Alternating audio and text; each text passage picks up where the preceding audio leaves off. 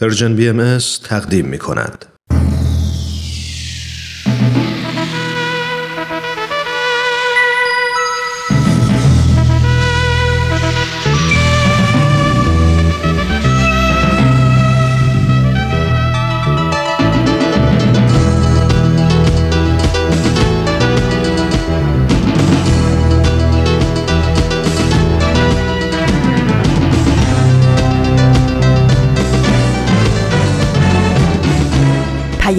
دوست. برنامه ای برای تفاهم و پیوند دلها.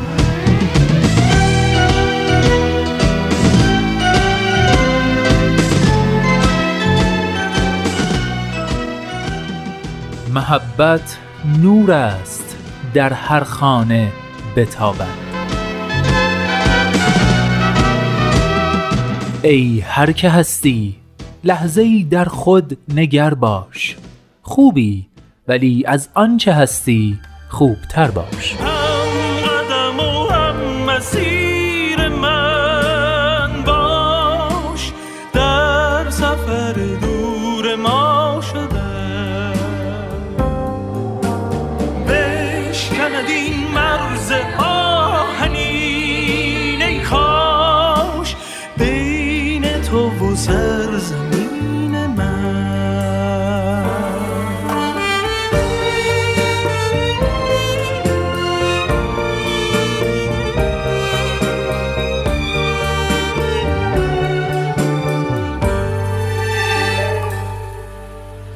دوستان خوبم سلام. سلام و درود به شما شنوندگان عزیز همراهان همیشگی مجله جوانان. من نوید توکلیم و امروز پنج شنبه سوم بهمن ماه سال 1398 خورشیدی برابر با 23 ژانویه 2020 میلادی. 567 مین شماره مجله جوانان رو تقدیم شما عزیزان همراه می کنم به مجله جوانان خوش اومدید.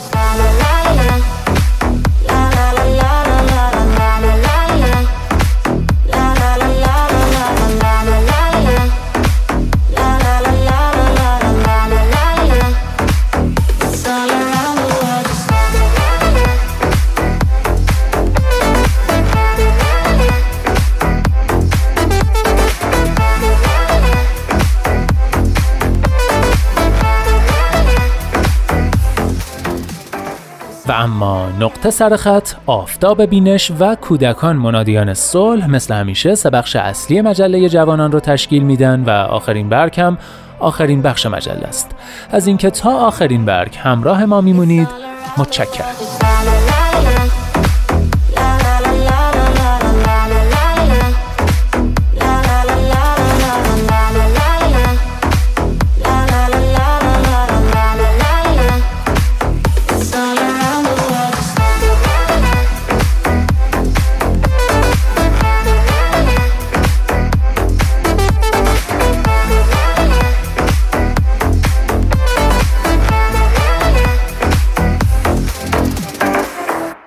مجله جوانانه. برنامه پنج شنبه های رادیو پیام دوست که هدفش چیزی نیست جز پیوند دلها آزادی اندیشه ها و آگاهی شنونده ها در راه رسیدن به این اهداف با نظرات و پیشنهادات و انتقادات ارزشمندتون ما رو همراهی کنید. از طریق تلفن 201 703 671 88 88 آیدی Persian BMS Contact در تلگرام و صفحه Persian BMS در فیسبوک و توییتر.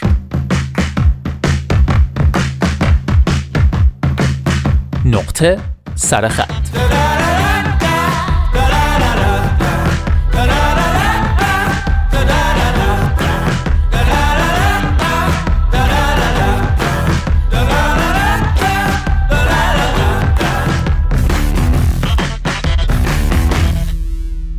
دوستان چند وقت پیش با موضوعی آشنا شدم که فوق العاده برام جالب بود و حس می‌کنم موضوع بسیار مهمیه و لازمه که هممون نسبت بهش آگاه باشیم و در موردش فکر کنیم و حتی بر اساس اون شاید تغییراتی در رفتارمون ایجاد کنیم. به همین خاطر تصمیم گرفتم چند هفته ای نقطه سرخط رو به این موضوع اختصاص بدم. حالا موضوع چیه؟ مثلث کارپمن و راه های خروج از اون. تو این چند هفته به طور مفصل و مبسوط مثلث کارپمن و آسیبهاش رو براتون شرح و بست میدم و برای درک بهتر موضوع چندین و چند مثال رو هم با همدیگه مرور می‌کنیم برای این کار از استوری های آقای علیرضا امتیاز استفاده کردم که از همینجا به خاطر جمعآوری این مطالب مفید ازش تشکر می‌کنم. لطفا نقطه سرخط این هفته و هفته های آتی رو با دقت بیشتری گوش کنید.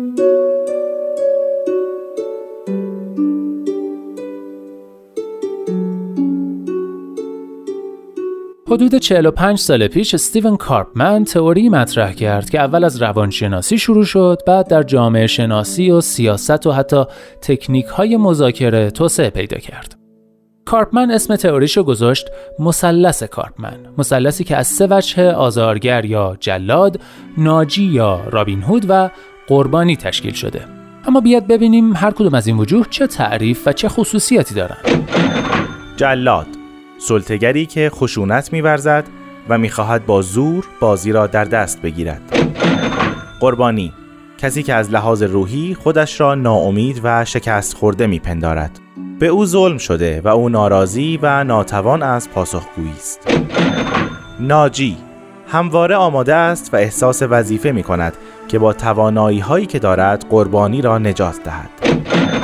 اما برای اینکه مثلث کارپمن رو بتونم توضیح بدم باید اول به قول آقای امتیاز یه داستان فیلم ترکیوار براتون تعریف کنم تا قشنگ مطلب جا بیفته. زن و شوهری رو تصور کنید که یه دعوای حسابی با هم کردن. خانم با عصبانیت از خونه می‌زنه بیرون تا به کلاس نقاشیش برسه.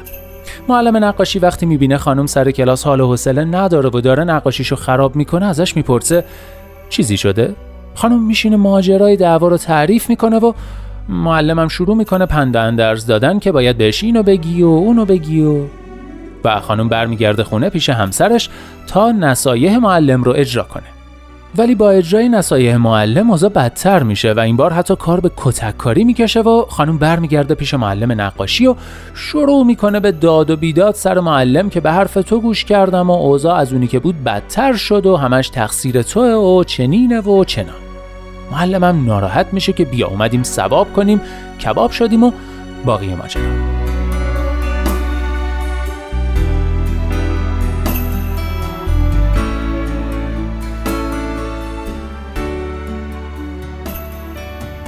و اما ارتباط این قصه با مثلث کارپمن چیه؟ خب مثلث کارپمن در واقع یه بازیه و مهمترین کشف تئوری کارپمن پیدا کردن برنده این بازی بود. کارپمن کشف کرد که نقش ها برای افراد ثابت نیستن و مدام در حال گردشن مثل صندلی بازی. حالا تو اون قصه ای که براتون تعریف کردم اول شوهر جلاده و خانم قربانی بعد معلم نقاشی به عنوان رابین هود وارد ماجرا میشه و توصیه هایی به قربانی می‌کنه. بعد خانم میره خونه و جلاد همسرش میشه اما نتیجه نمی‌گیره و همسرش که قربانی شده دوباره جلاد بزرگتری میشه و حتی دست روی خانم بلند می‌کنه. بعد خانم میاد پیش معلم و جلاد اون معلم میشه و در نهایت معلم هم قربانی میشه. پس گفتیم که این یک بازیه و مثل همه بازی ها اصول و قواعدی داره که عبارتند از یک نقش ها بین سه بازیگر تعویز می شود دو هر کس می تواند از هر کدام از ازلا وارد بازی شود و بازی را ادامه دهد. و سه همه بازی می کنند تا قربانی شوند. و این شگفتانگیزترین قانون این بازی است.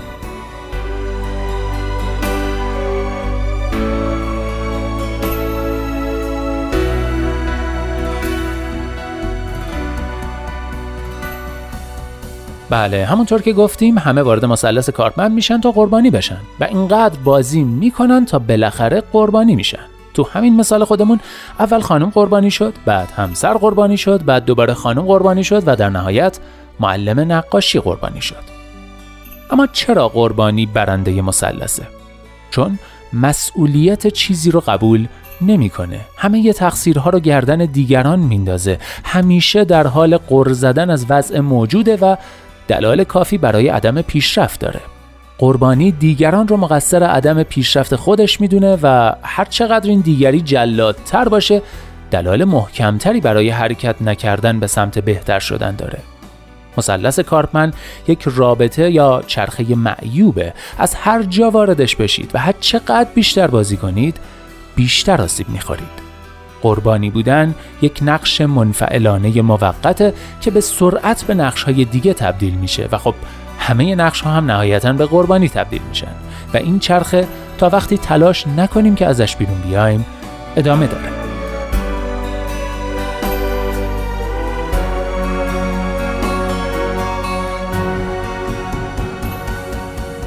جالبه که بدونید مثلث کارپمن مقیاس و سطوح مختلفی داره. این بازی از مقیاس درون ذهن ما یا همون گفتگوی درونی شروع میشه.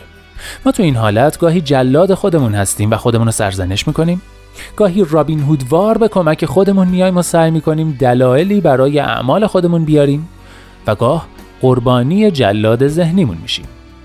در مقیاس روابط بین فردی هم گاه جلاد همسر و فرزندان و دوستانمون میشیم. بعضی وقتا سعی می‌کنیم نجاتشون بدیم و جالب اینجاست که در نهایت از همه گلمندیم و خودمون رو قربانی اونا می‌دونیم. و اما در مقیاس کلان کشور و حتی جهان حاکمیت رو جلاد می‌دونیم و خودمون رو قربانی سیاست مدارا بعد به کسی که وعده نجات میده رأی میدیم اما به سرعت جلاد همون نجات بخش میشیم و دوباره در نقش قربانی فرو میریم و در انتظار نجات بخش بعدی میشینیم.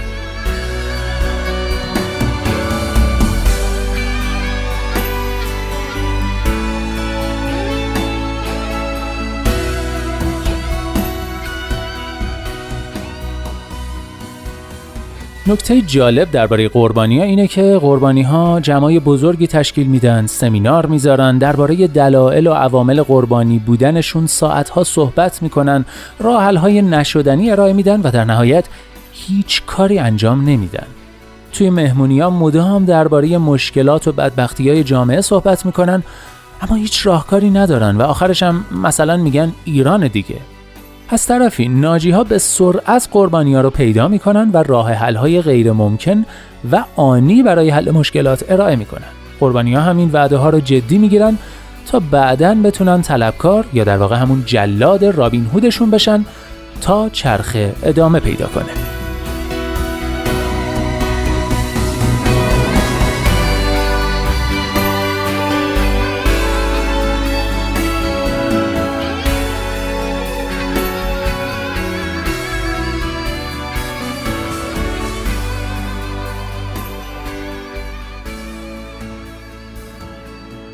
خب دوستان فکر می‌کنم با مثلث کارپمن و نقشای مختلفش کاملا آشنا شدید دیگه. هفته آینده این مبحث رو پی می‌گیریم و با یک مثال تاریخی نحوه خروج از این مثلث رو بررسی می‌کنیم.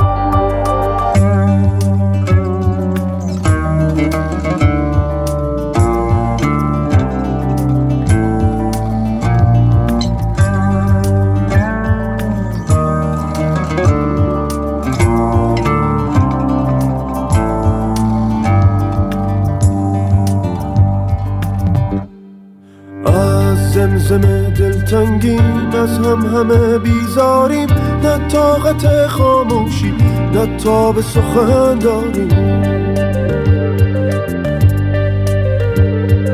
آوار پریشانی رو سوی چه گریزیم هنگام یه حیرانیز خود را به کبس باریم. من رو تو را بسته تو راه مرا بسته. امید رهایی نیست وقتی همه دیوار من راه تو را بسته. تو راه مرا بسته. امید رهایی نیست وقتی همه دیوار.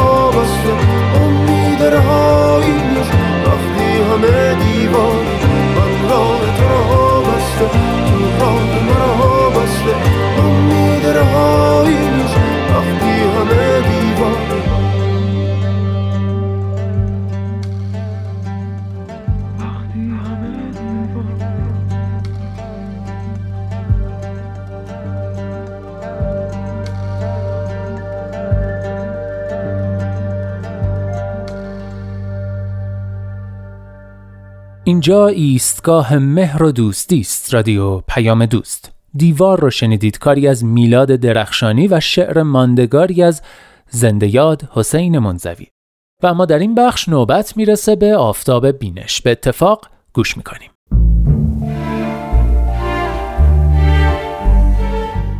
آفتاب بینش شنوندگان عزیز رادیو پیام دوست با درود. رامان شکیب هستم و این بخشی دیگر از مجموعه آفتاب بینشه.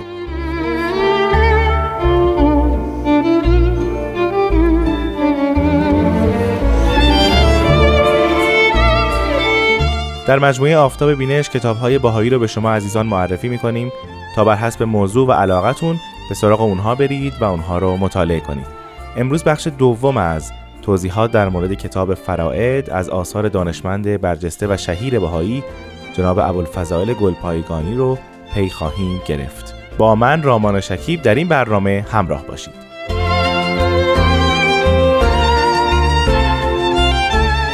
بعد از ایمانش مصائب بسیار زیادی ابوالفضائل متحمل میشه. بارها به زندان میره بارها استنتاق میشه از طرف علما.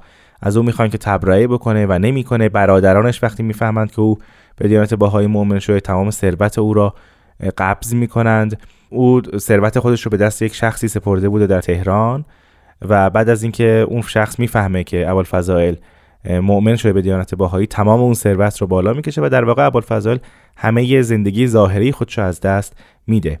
بعد از تحمل همه این مصائب تصمیم می‌گیره به سفرهای تبلیغی بره و طبق عقیده خودش دوست نداشته در یک شهر بمونه و همینطور او رو زیاد بشناسند. بنابراین به شهرهای بسیار زیادی وارد میشه. مانند قوم، کاشان، اصفهان، یزد، آذربایجان، همدان، کرمانشاه، تبریز، عراق، اشقابات، سمرقند، بخارا. سرانجام در سال 1312 به عرض اقدس وارد میشه و در جوار حضرت عبدالبها مدتی ساکن بوده و بعد به دستور حضرت عبدالبها به اروپا و امریکا و مصر میره. هدف اصلی از اینکه حضرت عبدالبها جناب ابوالفضائل رو به سمت امریکا و اروپا میفرستند. این بوده که کسانی که تازه به دیانت باهایی ایمان آورده بودند رو مورد تشویق قرار بده و اونها رو از لحاظ معلومات دیانت باهایی چه تاریخ چه اصول اعتقادی قوی تر بکنه و به اونها کمک بکنه که به پیشرفت خودشون ادامه بدن. سرانجام جناب ابوالفضائل در اواخر سال 1912 میلادی بیمار میشند و پس از حول تحمل دو سال بیماری در روز چهارشنبه 24 ماه سفر سال 1332 مطابق با 21 ژانویه 1914 میلادی ساعت 4 و 40 دقیقه بعد از ظهر از این عالم مفارقت می‌کنن و به عالم باقی میشتابند.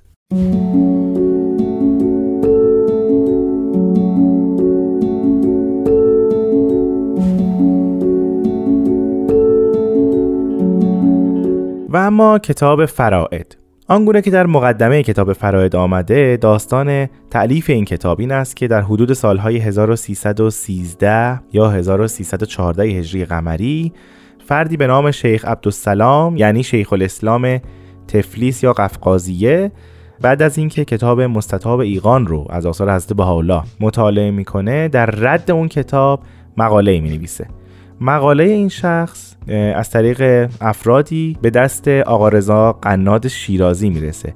این فرد از کسانی بود که از ملازمین و مصاحبین حضرت بهاءالله بود از زمان بغداد تا زمان درگذشت حضرت بهاءالله در عکا. اگه یادتون باشه من ذکر کردم که کتابی داره کتاب تاریخی داره که از کتابهای بسیار مهم تاریخی در دیانت باهایی است. پیش از اینها در مورد این اثر صحبت کردیم. وقتی که آقا رضا قناد شیرازی این کتاب رو این ردیه رو مطالعه می‌کنه جوابی بر اون جزوه می نویسه و اون جواب رو برای شیخ الاسلام ارسال می‌کنه. اما بسیار مختصر بوده اون جواب ها و شیخ الاسلام رو راضی نمی‌کنه و چون آقا رضا اصولا اهل فضل و تعلیف و ادب و شیوه های نگارشی خاص علمای اون دوران نبوده بنابراین اون شیخ الاسلام اصلا اعتنایی نمی‌کنه و بسیار خار میپنداره. هم این جواب رو و هم کلا علم مؤمنین به حضرت بهاءالله رو. بعد از اون شیخ الاسلام رساله اولایی می نویسه که اختصاصش داده بوده به کتاب مستطاب ایقان. هولوش 22 صفحه هست و در سال 1314 هجری قمری منتشرش می‌کنه. و در اون رساله وعده میده که به زودی جواب آقا رضا قناد شیرازی رو خواهد داد. بعد از اون رساله مفصلتری می نویسه به نام دافعه بر مقابله خسم و این رساله شامل نه فصل به نام نه مدافعه است. که در طی 84 صفحه منتشرش می‌کنه. گویی شیخ الاسلام در رساله اول بسیار رعایت ادب و انسانیت رو کرده بوده ولی گویا از اون جواب آقا رضا زیاد راضی نشده. در رساله دوم زبان به ناسزاگویی باز می‌کنه و آن گونه که سزاوار علمای دین نیست صحبت می‌کنه و اون دو رساله رو منتشر می‌کنه. این دو رساله به نظر حضرت عبدالبها می‌رسه و حضرت عبدالبها از جناب ابوالفضائل می‌خوان که پاسخی بر این دو رساله بنگارند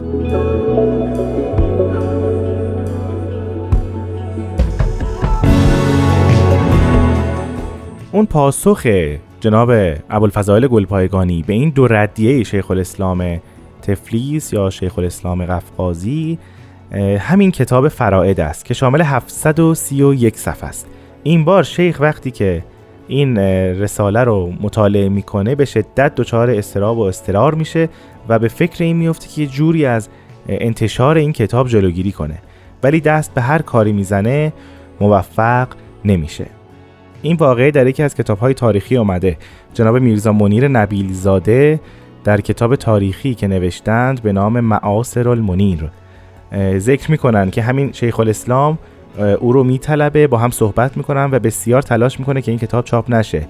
ذکر می‌کنه که مخارج چاپ کتاب فرائض رو خود اون شیخ الاسلام تقبل می‌کنه یا اینکه هر کتابی که چاپ شده رو ایشون می‌خره تا این کتاب به دست مردم نرسه.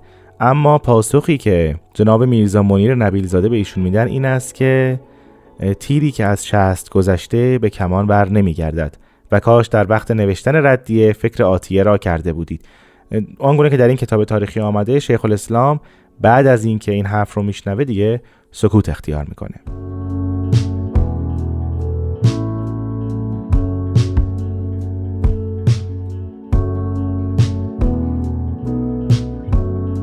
خب من در اینجا از سرکار خانم آزاده جاوید تقاضا می کنم که بخشی از کتاب فرائض رو برای شما عزیزان مطالعه کنند. این کتاب با توجه به ردی که اون شیخ الاسلام تفریس نوشته بود بر کتاب مستطاب ایقان میشه به گونه شرحی باشه بر همان کتاب ایقان از آثار حضرت بهاءالله.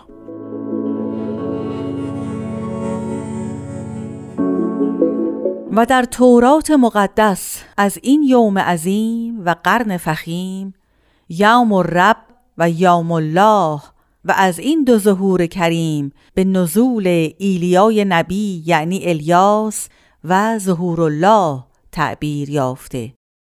و در انجیل جلیل به یوم الرب و یوم الملکوت و از دو ظهور به رجعت یحیی و نزول ثانی حضرت روح الله از سما و در قرآن مجید یوم الله و یوم الجزا و یوم الحسرت و یوم الطلاق و قیامت و ساعت و امثالها.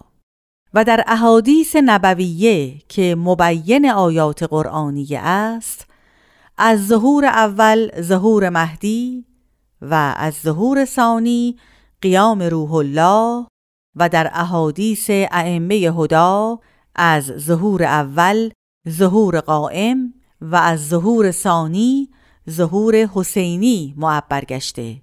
و چنانچه مشروحاً مبین و مبرهن خواهد گشت. مقصود کل اخبار از ورود دو یوم عظیم است و دو ظهور کریم. و اگرچه به شواهد کثیره توان دریافت که در این لیل مدلهم طویل مجهول الابتدا پیوسته مردان خدا طلاب خدا را به بشارات مذکوره خوشدل و امیدوار می داشتند و بلوغ عالم را به رتبه کمال مبین و مبرهن می‌فرمودند و عقل منور نیز بر صدق این وعود و لزوم تحقق ظهور موعود تصدیق می‌فرمود. چو اگر عالم رتبه بلوغ نیابد کتاب تکوین دفتر ابتر باشد و شجره خلقت شاخ بیبر و اتفاق ملل بر حشر اعظم. و زوال اختلاف دیانت از عالم بر این مسئله شاهدی امین است و برهانی متین. ولکن بر حسب کتب موجوده نخست کس که صفحات الواح را به این بشارات مزین فرمود و ورود یوم الله را معکد نمود سید عظیم حضرت کلیم بود. و پس از وی هر یک از انبیای بنی اسرائیل در مدت 1500 سال قوم را قرنن بعد قرن به بشارات مذکوره مستبشر می داشتند و به محتوم بودن زوال ظلمت از عالم قوی دل و مستظهر می فرمودند.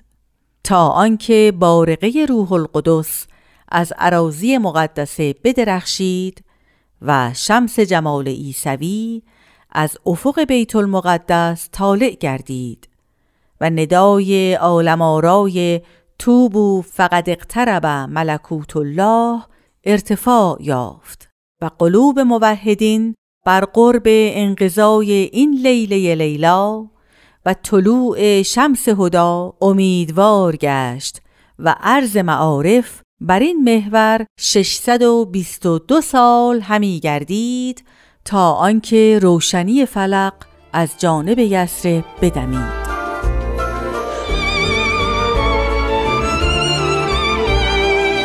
بسیار ممنونم از سرکار خانم آزاده جاوید که این هفته هم با ما همراه بودند. از شما شنوندگان عزیز دعوت می کنم در هفته آینده با من رامان شکیب همراه باشید تا توضیحات در مورد کتاب فرائض رو با هم ادامه بدیم. اگر دوست داشتید این کتاب رو مطالعه کنید می‌تونید به سایت کتابخانه باهایی با آدرس reference.bahai.org مراجعه بفرمایید. تا هفته بعد خدا نگهدار.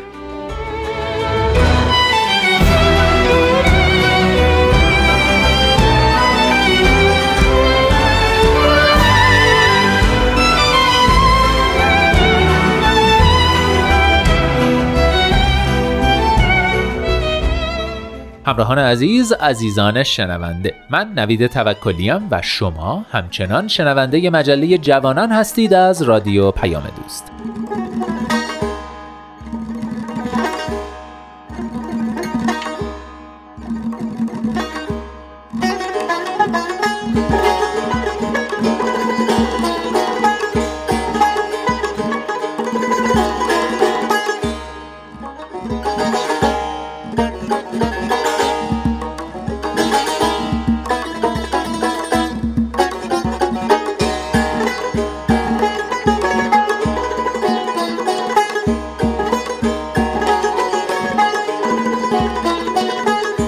شنوندگان عزیز عزیزان همراه من نوید توکلیم و شما همچنان شنونده مجله جوانان هستید از رادیو پیام دوست. از همراهی گرم و پرمهرتون سپاس گذارم بخش بعدی آماده پخشه کودکان منادیان صلح.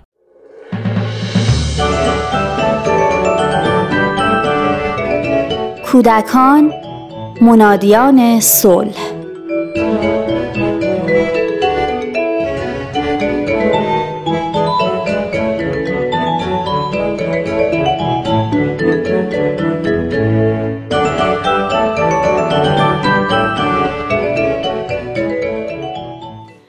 احمد آقا یک نجار موفق با وضعیت مالی بسیار خوبه. سوادی در حد دوران ابتدایی داره. همیشه برام سوال بود که احمد آقا به این باهوشی چی شده که به درسش ادامه نداده؟ با توجه به اینکه خانوادهش هم از سطح سواد نسبتا خوبی برخوردارن و به نظر می‌رسه که مشکلی با درس خوندن احمد آقا نداشتن. هیچ وقت جرأت نکردم ازش در مورد این موضوع سوالی کنم.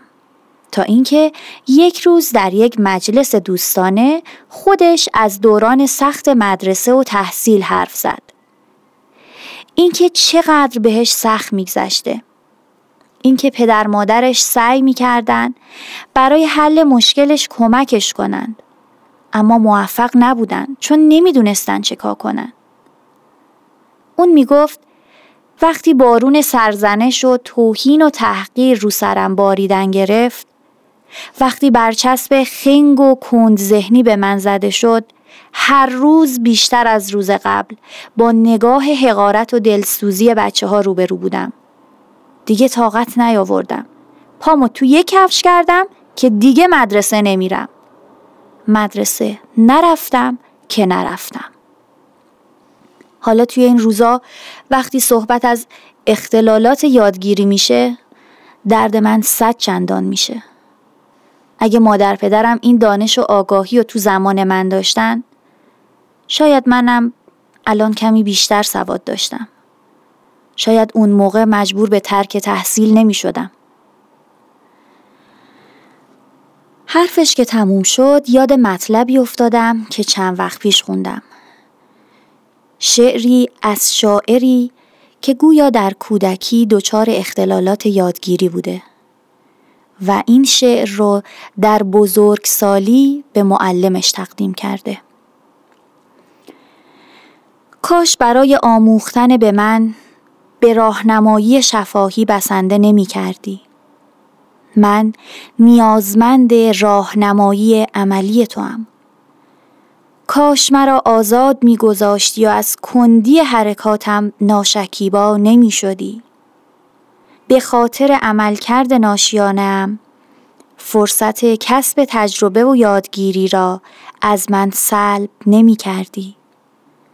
کاش مرا سرزنش نمی کردی که من به علت ناتوانیم مستحق ملامت نیستم.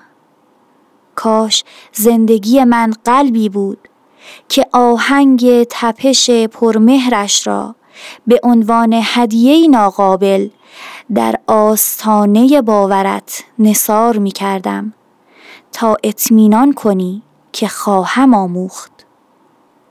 کاش در آموزش من منتظر معجزه نبودی تا از کوشش و مبارزه در آموختنم معیوس نمی شدم.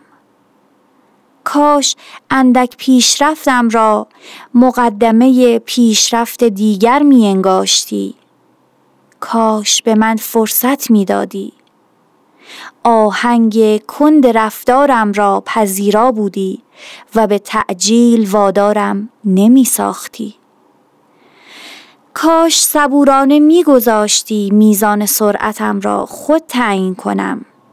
تا بدانی که در پناه صبر تو بر آن خواهم افزود.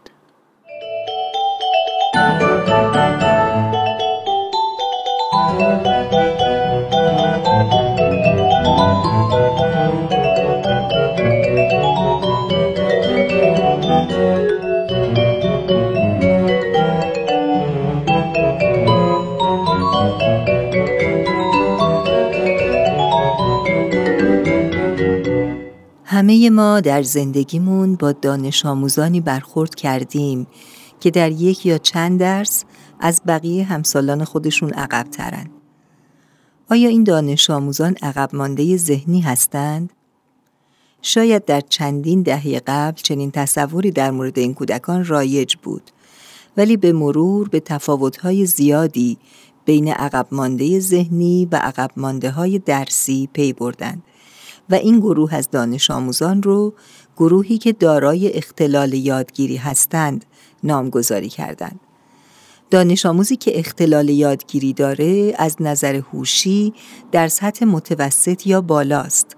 در یک یا چند درس عقب ماندگی داره نه در همه دروس و بین توانایی ذهنی و پیشرفت تحصیلیش تفاوت چشمگیری وجود داره. دانش آموزانی که اختلال یادگیری دارند بین چهار تا دوازده درصد تخمین زده میشن که با توجه به تعداد زیاد دانش آموزان رقم بالایی هست. همچنین با توجه به بودجه بالای آموزش و پرورش مبالغ هنگفتی از این بودجه هدر خواهد شد چون بسیاری از این دانش آموزان نمی‌تونن سال تحصیلی رو با موفقیت پشت سر بگذارند علاوه بر این افت تحصیلی و شکست های پی در پی و تحقیر و سرزنش اطرافیان از والدین گرفته تا همکلاسی ها و مربیان باعث از بین رفتن عزت نفس و ایجاد خودپنداری منفی در اونها خواهد شد. دامنی این مشکلات به خانواده ها کشیده میشه و در فضای زندگی اونها احساس استراب و نارضایتی رو حاکم خواهد کرد. دستاورد همه اینها به خطر افتادن بهداشت روانی جامعه خواهد بود.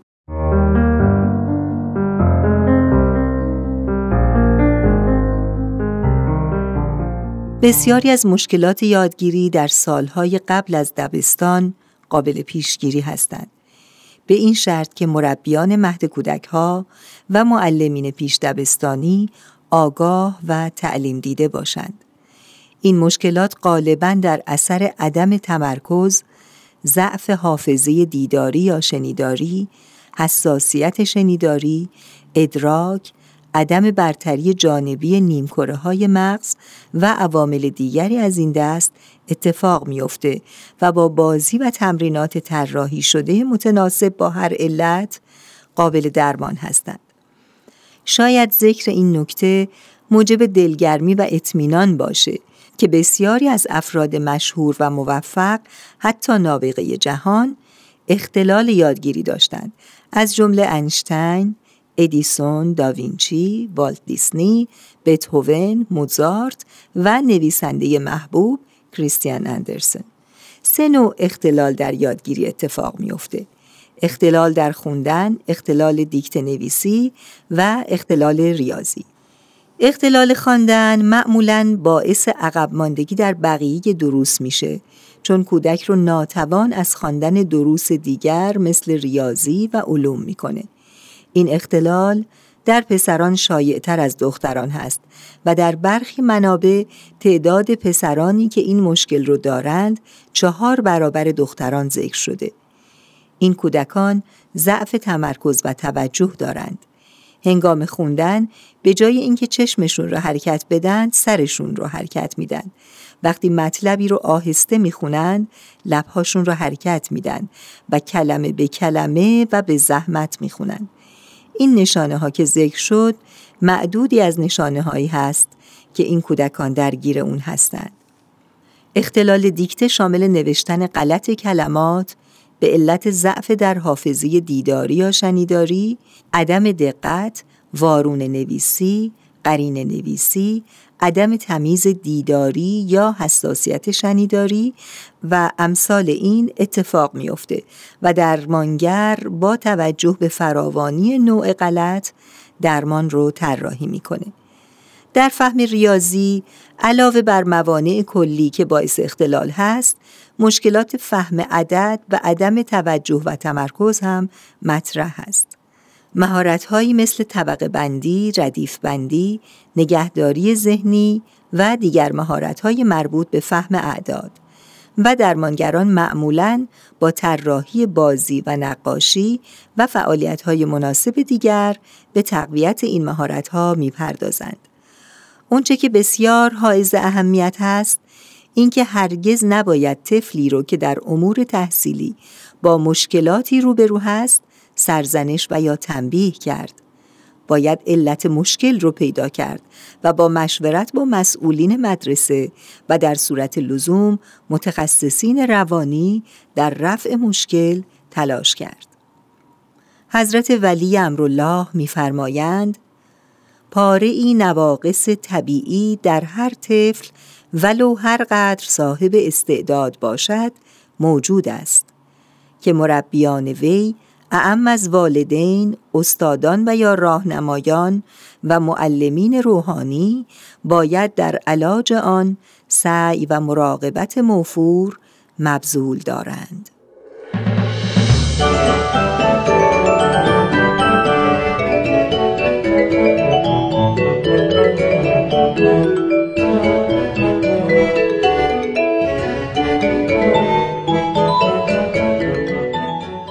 والدین و مربیان عزیز.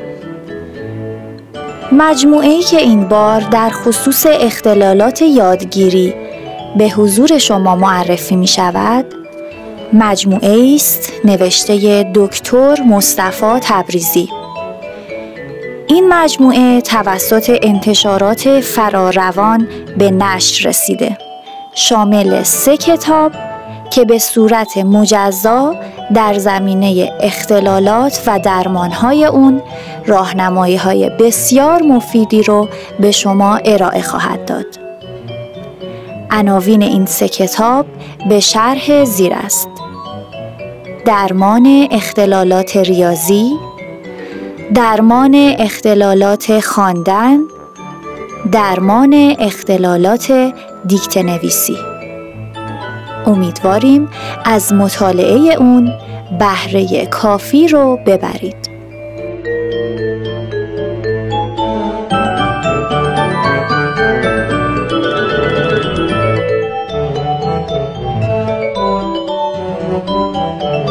تهیه شده در Persian BMS.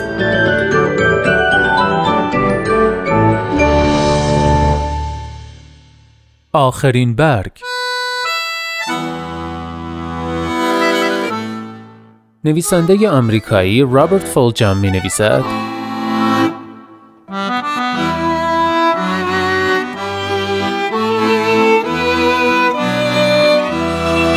باور دارم که تخیل از دانش قدرتمندتر است و استوره از تاریخ. رؤیاها قدرتمندتر از حقیقتند. امید همواره بر تجربه پیروز خواهد شد و خنده تنها درمان مصیبت است. من باور دارم که عشق از مرگ قدرتمندتر است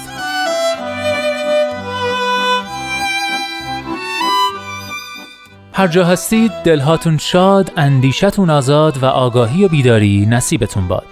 من نوید توکلیم و امیدوارم که نور امید در دلهاتون هیچگاه خاموشی نگیره.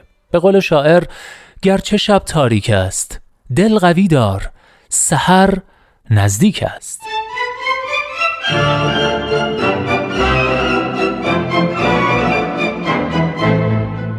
لحظه هاتون پر امید ای دوست در روزه قلب جز گل عشق مکان